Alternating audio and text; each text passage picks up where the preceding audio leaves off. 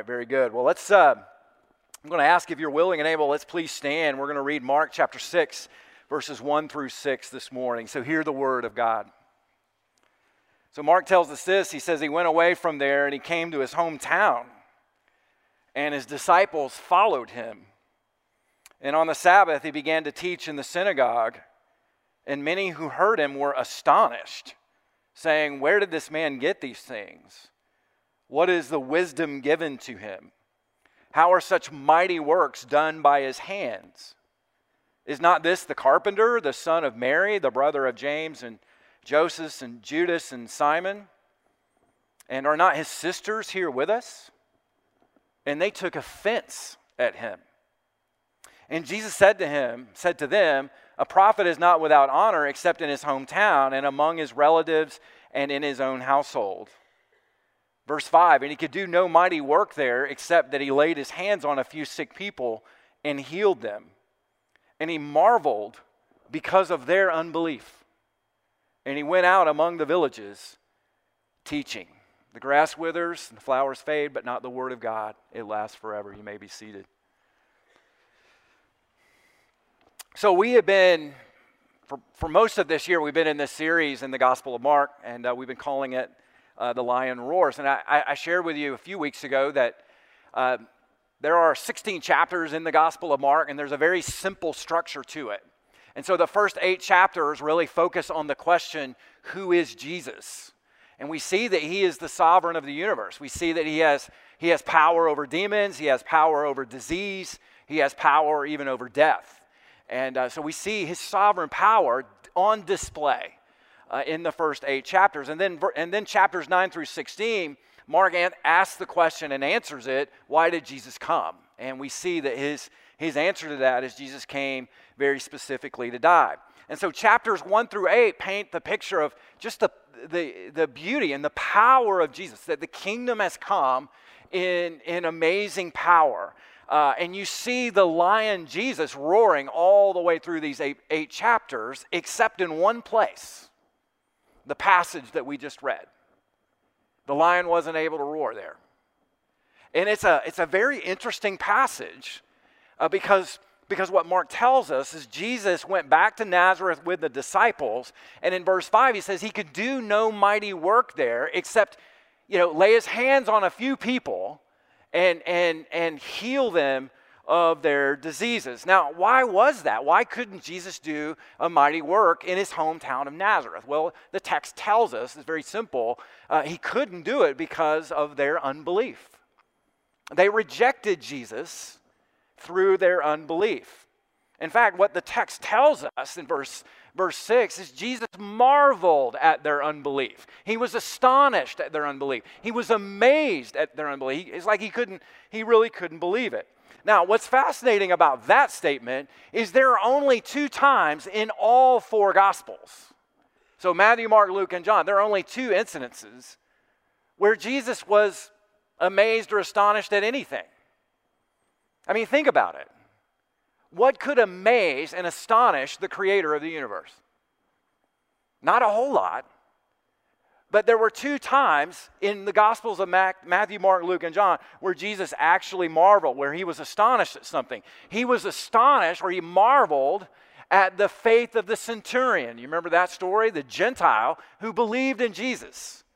And he said to Jesus, "Just say the word, and my child will be healed." And the scripture tells us he was amazed at his faith. And then the other instance is here in Mark chapter 6, where Mark tells us that he marveled at their unbelief. So just very practically, Jesus was amazed in the presence of faith, and Jesus was amazed at the absence of faith. Those are the only 2 times where he was amazed. Now, you read through the Gospels, and what you find over and over and over again is the people were constantly amazed at Jesus.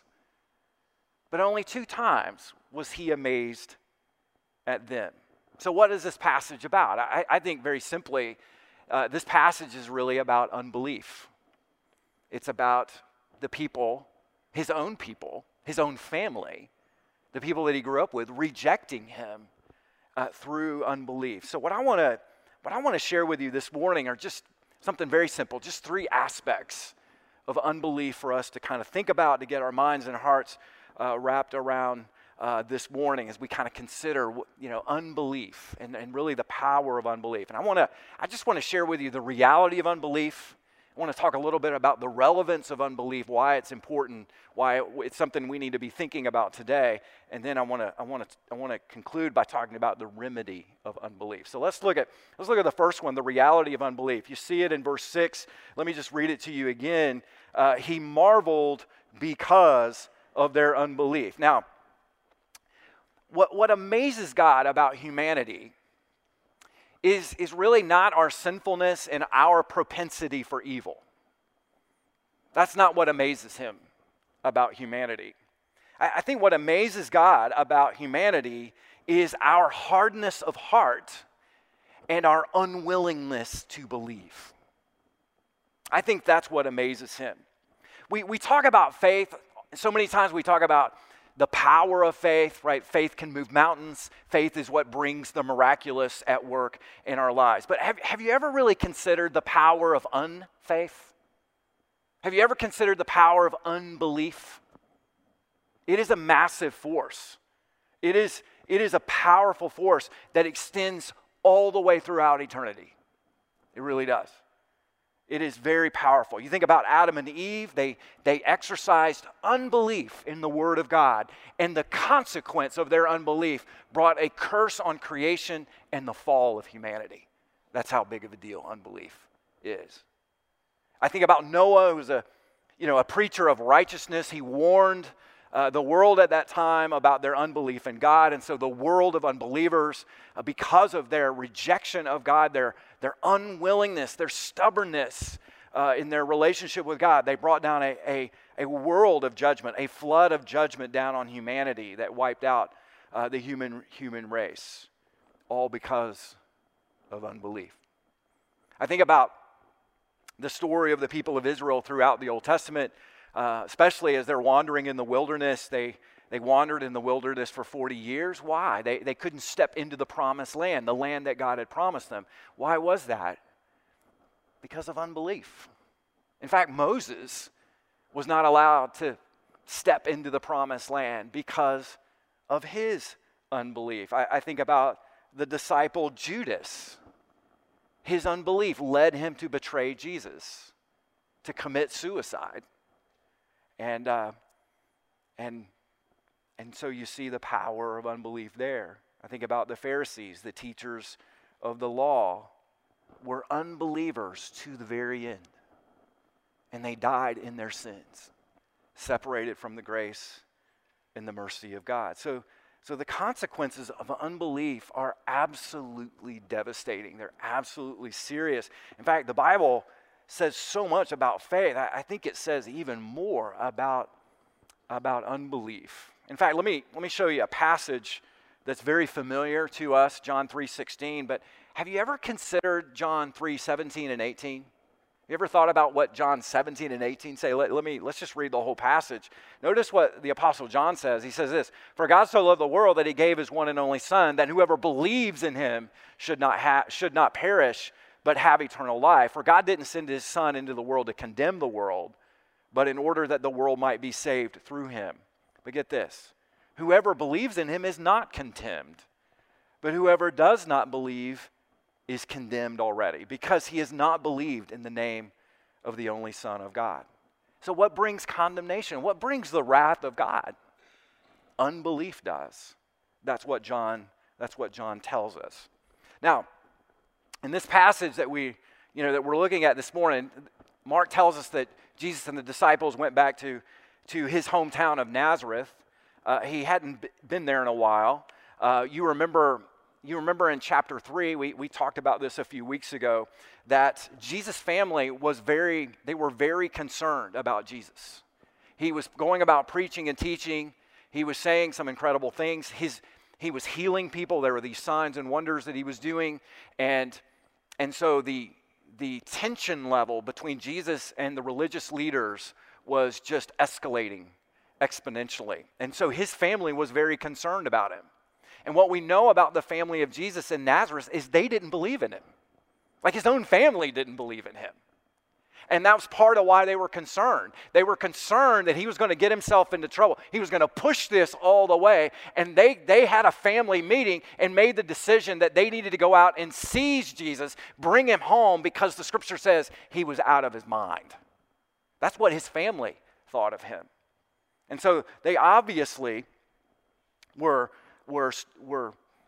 unbelieving of Jesus. And so that's kind of the context of the story that we're looking at today. So Jesus arrives in Nazareth with the disciples. He makes his way to the synagogue to preach and teach in the synagogue, as was the custom of Jesus and the custom of synagogues. When you have a guest rabbi in town, they were always invited to give the message. And so Mark doesn't tell us anything about the content of what he said, but we do know about the impact of what he said, because it's described in the text. Let me show you three words that kind of describe Jesus' impact on the people that day in his hometown, in the synagogue. And the first one, you see this in verses 2 and 3. The first word I think that kind of describes his impact is they were astonished. Look at this. Look at verses 2 and 3. And on the Sabbath, he began to teach in the synagogue, and many who heard him were astonished. So they were like blown away at him. And it goes on to say that they were asking questions about him in their astonishment. Where did this man get these things? What is the wisdom given to him? How are such mighty works done by his hand? So they were astonished by Jesus. They were amazed by him. They had recognized that this was the carpenter's son. They had recognized that Jesus hasn't read any books. Jesus hasn't had any formal rabbinical training. And they're astonished that he's saying these things without kind of the pedigree that goes along with that. And Jesus had a group of disciples, which was very common for rabbis. But these disciples weren't exactly all-stars, if you know what I'm saying. There was nothing really particularly impressive about them. They didn't have great credentials. They were fishermen. They were tax collectors. They were just rough around the edges. There's nothing... No degrees hanging on the wall, nothing to marvel at, certainly, at his earthly or their earthly credentials. And so the crowd was astonished that he could say these kinds of things. And so what you see here is this thought that even though the crowd was astonished at his teaching, apparently they weren't impressed. You can be astonished at something and still not be impressed by it. Like the movie Jurassic World. You can be astonished at the special effects, the cinematography of that, and not be impressed by the storyline. I think that's exactly what's happening here. They're astonished that he can do these things, but they're just not really impressed. They're kind of skeptical, and you get that in the text. Notice the questions that they ask. Where did this man get these things? Now think about that. They refer to him as this man. I mean, Jesus is from Nazareth. Jesus grew up there. Some of them probably wiped, the snot from his nose, right? And they're referring to him, where did this man get these things? You can see some skepticism and some distance from Jesus that has occurred over time and obviously through what Jesus has said. Then they ask, well, what is this wisdom given to him? It's kind of like they're saying, well, he could be from God, but he could be from Satan. That charge has been leveled against Jesus already numerous times. So they seem to be falling in line with that perspective. And then they ask the question, well, how are such mighty works done by his hands? He's just Jesus from Nazareth. I mean, how can he do, we went to school with Jesus, right? Like we used to go over to Mary and Joseph's house and knock on the door. Can Jesus come out and play? And Mary says, no, he's working with his dad. No, he's doing his homework. He'll be out later, leave. And so this is the same Jesus who is teaching with such authority in the synagogues. And they're familiar with him. And it's almost like the familiarity that they have has bred a little contempt, as the saying goes. So they're just not clicking with the message of Jesus. They're astonished, but they're not really impressed. So that's the first word, astonished. But then there's a second word, and that second word, you see it in verse 3, they were offended at him. Look at what verse 3 tells us. It says this, and they took offense at him. They were offended by him. Now, could you imagine the way people are offended today? Could you imagine if Jesus were walking around today? I mean, they would be like quadruple offended today. But man, they were really offended by him. And so they've questioned his authority, they've questioned his wisdom and his miracles, and now they're questioning his identity. They were offended by him. Notice that fourth question. They asked this, is not this the carpenter? Notice that. Isn't he just a carpenter? I mean, isn't he just a normal guy? Isn't he just an average Joe? That's what they're asking. How can he be just a carpenter and say these things? That doesn't compute it. It really doesn't make sense. There's nothing unique about him. There's nothing that stands out. I mean, he's just an average guy. This doesn't really add up. And then notice the question they asked. They asked, is not this the carpenter, the son of Mary? Now, it's really a derogatory question that they're asking here. Because in Jewish culture, you would never refer to a person as the son of their mother. It was a patriarchal society. You would refer to them as the son of their father. And so you can see it clearly in the text that they say, isn't this the son of Mary? So it's almost like they're saying and questioning the legitimacy of Jesus' birth. It's almost like they're saying, we know who his mom is, we're just not sure who his dad is. We're just not sure of that. And so it's a slam. And I think the bottom line for the people in Nazareth is Jesus is just way too ordinary to be the Messiah. There's just nothing special about him. He's way too ordinary. He doesn't come from special status. He's just a carpenter. And he doesn't come from any special morality or blessing from God. He's the son of Mary. He's just an ordinary Joe, and ordinary Joes don't grow up to be the Messiah. I think that's where he is. And I think it's the ordinariness that offends the people in Nazareth. Now, let's think about people and taking offense and why Jesus offends people. And I think this, this really even applies especially today. But think about it. Why does Jesus offend so many people? Jesus is an equal opportunity offender, is he not? He really does. He offends us all, and by what he says. And I think there are a lot of reasons for this. Let me share with you, one reason why I think he offends people today. And I would say it this way. I would say that Jesus offends people today because God loves the ordinary. He loves the ordinary. He loves ordinary people. He loves ordinary families. He loves ordinary means. He just loves the ordinary. When you think about the incarnation of Jesus, when you think about Jesus leaving heaven and coming to the earth, how would you describe that? The infinite becoming ordinary. The extraordinary becoming ordinary. I mean, Jesus was born in a cattle trough. He was born to a common family, a poor family. He grew up in a family with brothers and sisters. He played with those brothers and sisters. He went to school with those brothers and sisters. He learned a trade from his father, just like his brothers and sisters. And he grew tired. He was hungry. He was thirsty. He experienced all of those things that we experience. Now, what is that? It's just called ordinary life, right? That's what it is. And so what we see is that the Spirit of God works in our life in ordinary ways, through ordinary people to do extraordinary things. And for this, the world is offended at. Let me share with you specifically how. I mean, just think about the gospel message. Think about what we celebrate every single Sunday. The gospel of Jesus Christ. And what does the gospel of Jesus say? The gospel of Jesus says that we're not saved by being good people. That's the gospel. Did you hear me? We're not saved by being good people. Now just let that sink in.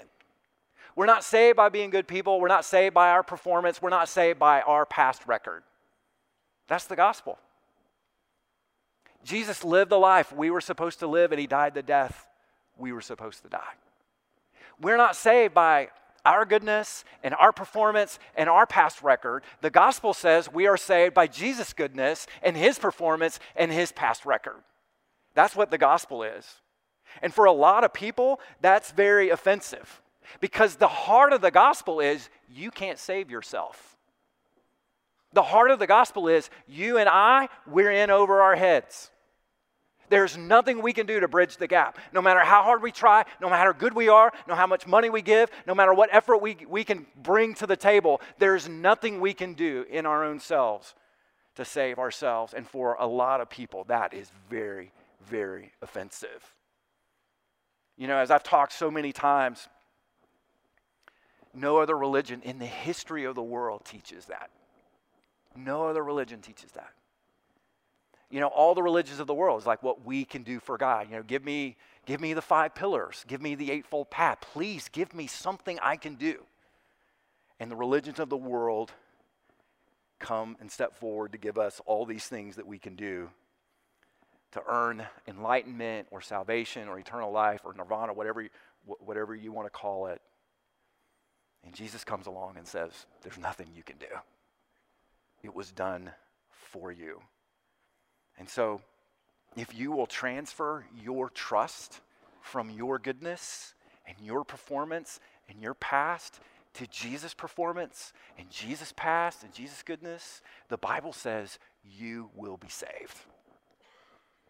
And there are so many people who will never become Christians because that is just way too simple. It's just way too simple. And so I think that's at the heart of what's offensive to the people in Jesus' day and even to people today. Now there's a third word that I want to get to. And this third word is not explicitly in the text, but you'll kind of get what I mean. And that third word is the word deprived. It's the word deprived. Now notice, up to this point, everywhere Jesus goes, he's doing miracles. He's doing signs and wonders, right? I mean, he's healing the sick. He's casting out demons left and right. I mean, he's doing all kinds of things, and he's just warming up. I mean, we're just going to go into a lot more things that he's going to do here pretty soon. But he reaches to his hometown, and notice what Mark says in verse 5 about this, and this is where we begin to see the word deprived. Mark tells us he could do no mighty work there except that he laid his hands on a few sick people and heal them. Isn't that an interesting verse? What in the world is going on there? I mean, Jesus has been doing miracles all over the place. The lion has roared in village and village and village, but he's not roaring here. What's going on with this? I think the people are being deprived of the signs and wonders that Jesus can do, the signs and wonders of the kingdom, and it's all because of unbelief. Their rejection of him, their refusal to believe in him. And so I think that's exactly what is happening here. And I think in the same way, God is not able to work in our lives through the same unbelief. Now, what does Mark mean when he says, you know, he was not able to do a mighty work there? Is Mark implying here that Jesus really didn't have the power to overcome, you know, their attitude and their sinful responses, and so he was just kind of drained of all of his divine power? Is that what he's saying? He's not saying that at all. What he's saying is this, that the people's hearts are so hard, they don't want the work of God in their life. And Jesus is such a gentleman. He's gentle and lowly. He's not going to force himself on the people. Jesus is not a sideshow exhibitionist. He's not a stunt man. He's not leading a circus here. He's not going to do anything to amaze them so that they respond with superficial faith. or a superficial response. He's not going to do any of that. He's not going to throw his pearls before swine. He's not going to do it. They've already rejected him. And so out of that unbelief and out of that unrejection, they don't see the working of God. Because you see, when the king is rejected like that, when the kingdom is rejected, it would be inappropriate for the king to come along and bestow the benefits and the blessings of his kingly rule. They've already said no to the king. Now, he's willing to grant them. It's the heart of God to pour out blessing and benefits on the people, but he's not going to do it if we've already said, nah, and our heart's already hard towards God. Now, I think a lot of people will say, Scott, if God would just roll back the sky and just show some big fireworks in the sky, if he would just show himself, then the entire world would believe. If he would just do some huge miracle so that everybody can see him, working tangibly, practically, realistically, the whole world would believe. And that's because our fundamental assumption about human nature is that human nature is good. That's what the world believes, right? And our issues are really an issue of education. If we just had more education and more teaching, then people would really kind of get with the show a little bit. But what the Bible says is the default condition of the human heart is really unbelief. And I would submit to you that Jesus rolling back the sky so that the whole world could see him, that would be an amazing sight to watch, but people would still come up with a reason not to believe. They'll say, oh, it's just a UFO, it's just Satan, they'll come with some reason, because the default mode of the human heart is really unbelief. So Jesus wants to do miracles, but they don't want them. They really don't. And so Jesus marvels at their lack of faith. Now, how does this apply? As you kind of think about this, how does this apply to you and to me today? What's the relevance of this? Well, let's take it a step further today. There's so many of you within the sound of my voice, watching online or here in the auditorium. There's so many of you that have grown up in a Christian family. You grew up in church. You were born and raised in a country where you have the freedom to worship. You come to church most every Sunday. And you walk out every Sunday unchanged. And you're not even astonished. You're not even offended at Jesus. You're deprived because God's not able to work in your life because of your unbelief. And what's astonishing to me as a pastor, and it's been this way for 25 years, is how someone can come and experience the presence of God in corporate worship, how someone can come and experience the love of the body of Christ and hear the truth of the Word of God and walk out every Sunday in total unbelief. I mean, it's astonishing to me. I don't know how anybody can do it, but people do it all the time. It's absolutely astonishing. Now, perhaps you believe that your sin is so great that, it's just too big for the grace of God. You've done something to mess up your life in the past. You think God could never forgive me for what I did, way back when. And the thing that I would tell you is this, that your unfitness is fitness for the gospel. It's not the healthy that need a doctor, it's the sick. And there's no sin disease that Jesus cannot cure. And then some of you might say, well, I'm just not good enough. I'm just not very good. I'm not a good person. And God could never save me. Church, it was never about your goodness to begin with. It's not about your goodness or your badness. It's about Jesus' goodness. That's the issue. And if you will put your trust in him, Jesus says, the mountain of your sin will be removed and you'll be saved. Paul says it like this in Romans 10. If you confess with your mouth that Jesus is Lord and believe in your heart that God raised him from the dead, you will be saved. For with the heart one believes and is justified.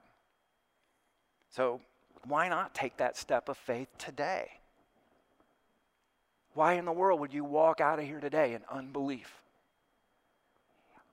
In a few moments, I'm going to give you an opportunity to cross the line of faith and to commit your life to him. But I want to talk to another group real fast. And that is for those of you who are Christians. This has total relevance for you and for me.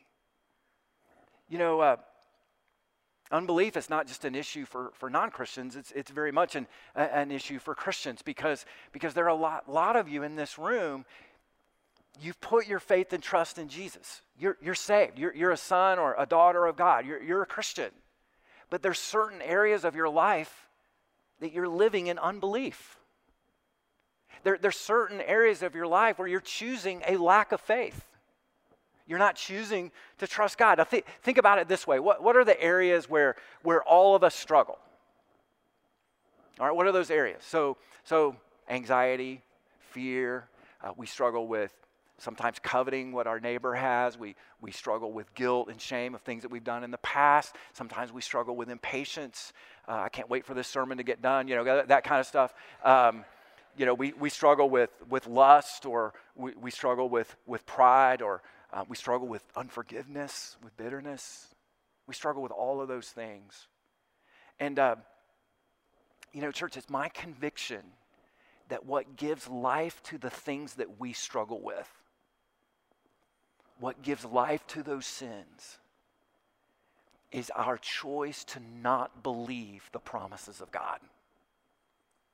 That's what fuels those sins' dominance in our lives. That's why they are so difficult to shake, because at the very root, I'm choosing unbelief when it comes to the promises of God.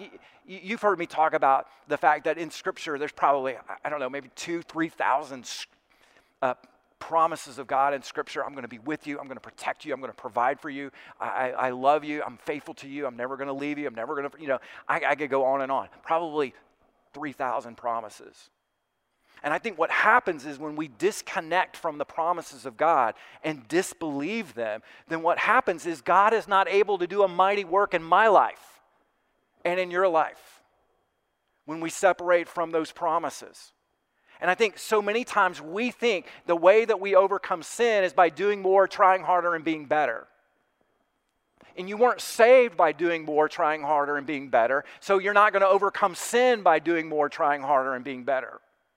You see, faith is what saves us from the penalty of sin, and faith is what saves us from the power of sin. You're like, what do you mean? Well, let me explain.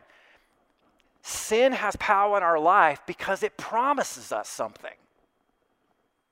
Think about the promises of sin. Think about the fact that behind every sin is a deception, a lie that you and I buy into before we do the sin. So if you lie on your tax returns, basically you're saying, you know, I'm going to have some extra money, and this extra money is going to make me happy. Or if you look at this pornography, you know, you're going to have a surge of pleasure in your life that's better than the joys of a clear conscience. Or maybe, you know, you're a high school or a college student. You think, if I just vape or smoke or drink without my parents looking at it, then from this, I'm going to be able to calm the pressures and the nerves in my life, and I'll be able to cope with anything that comes my way. Now, what do those three examples have in common? They're all lies. We believe a lie, and then we go all in on sin. See, we really don't sin out of duty. We sin out of deception. The Bible calls it the deceitfulness of sin. So how do you overcome sin in your life? You overcome sin in your life with faith. Faith in the promises of God. You put your faith in a promise. You take whatever sin that you have in your life, and you find the promise of God, and you say to that sin, sin, can you match the promise of God? Can you match it? And the answer is no, always. And that's how you do it. You claim the promises of God over and against the sin that you're tempted with. John Owen, the Puritan preacher, said it like this: be killing sin or it'll be killing you. The way that you kill sin is through the promises of God. So let me give you an example on this. You know, I've shared with you all in the past, I've struggled with anxiety over the past few years. And I don't know, something about pastoring, something about that, I don't know. But I've struggled with that.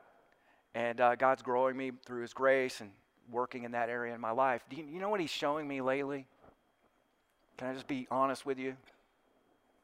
That the root of my anxiety, the cause of my anxiety, is unbelief in the promises of God. That's what it is. Just flat unbelief. Just flat the choice not to trust God. I'd rather trust me and my ability to control it rather than trusting God and walking with him. Isn't that interesting? Let me show it to you from Scripture.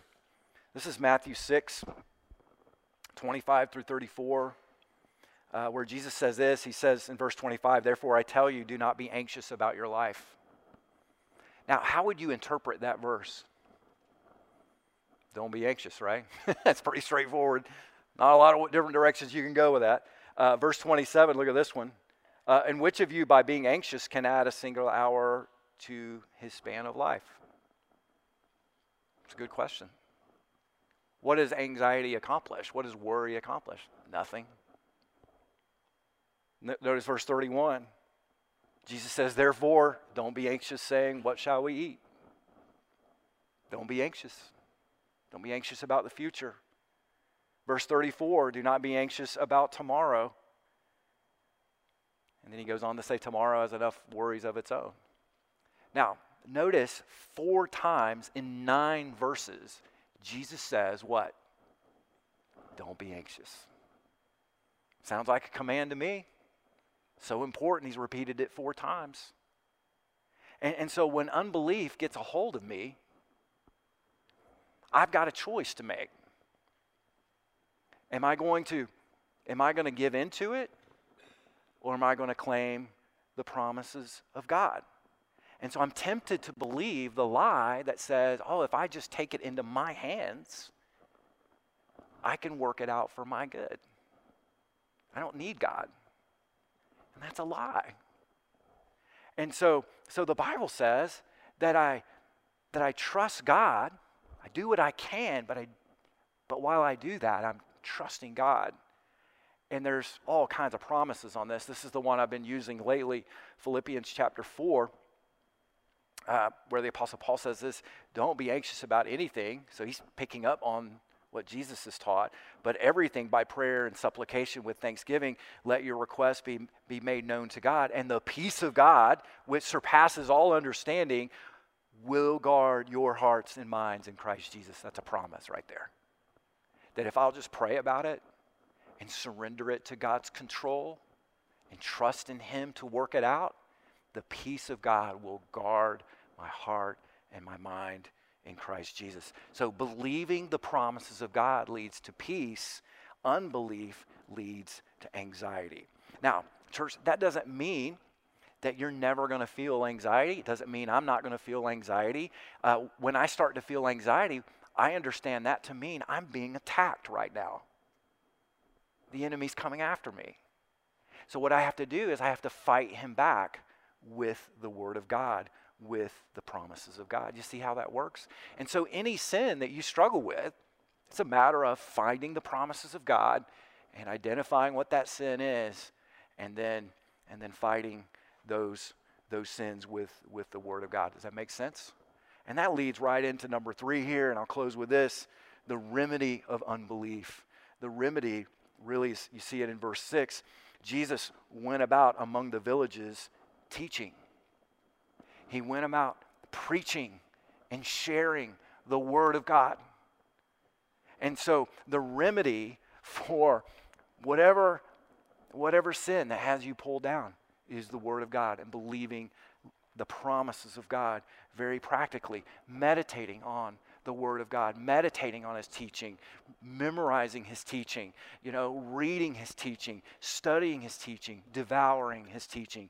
That's where the joy is, because faith, Paul tells us, comes from hearing the Word of God, hearing it and hearing it and hearing it over and over and over again. So in other words, we fight unbelief with faith in the promises of God. Now, let me just say it this way. There's an interesting passage in Hebrews where the writer of Hebrews says that Jesus endured the cross for the joy that was set before him. So he went to the cross, he endured the cross for the joy that was set before him in his future. So the way I understand that is he was trusting the promise of the Father to get him through the cross and to the other side and the joy that was on the other side. So even Jesus went through the most difficult trial that he went through, standing on, believing in, claiming the promise, the word of the Father. And you know what? You know what the joy is on the other side? You. He endured the cross for the joy of him being in relationship with you. Isn't that cool? And he did it through the promise of the Father. And that's how you and I are going to do it too. Everybody get it? Let's pray.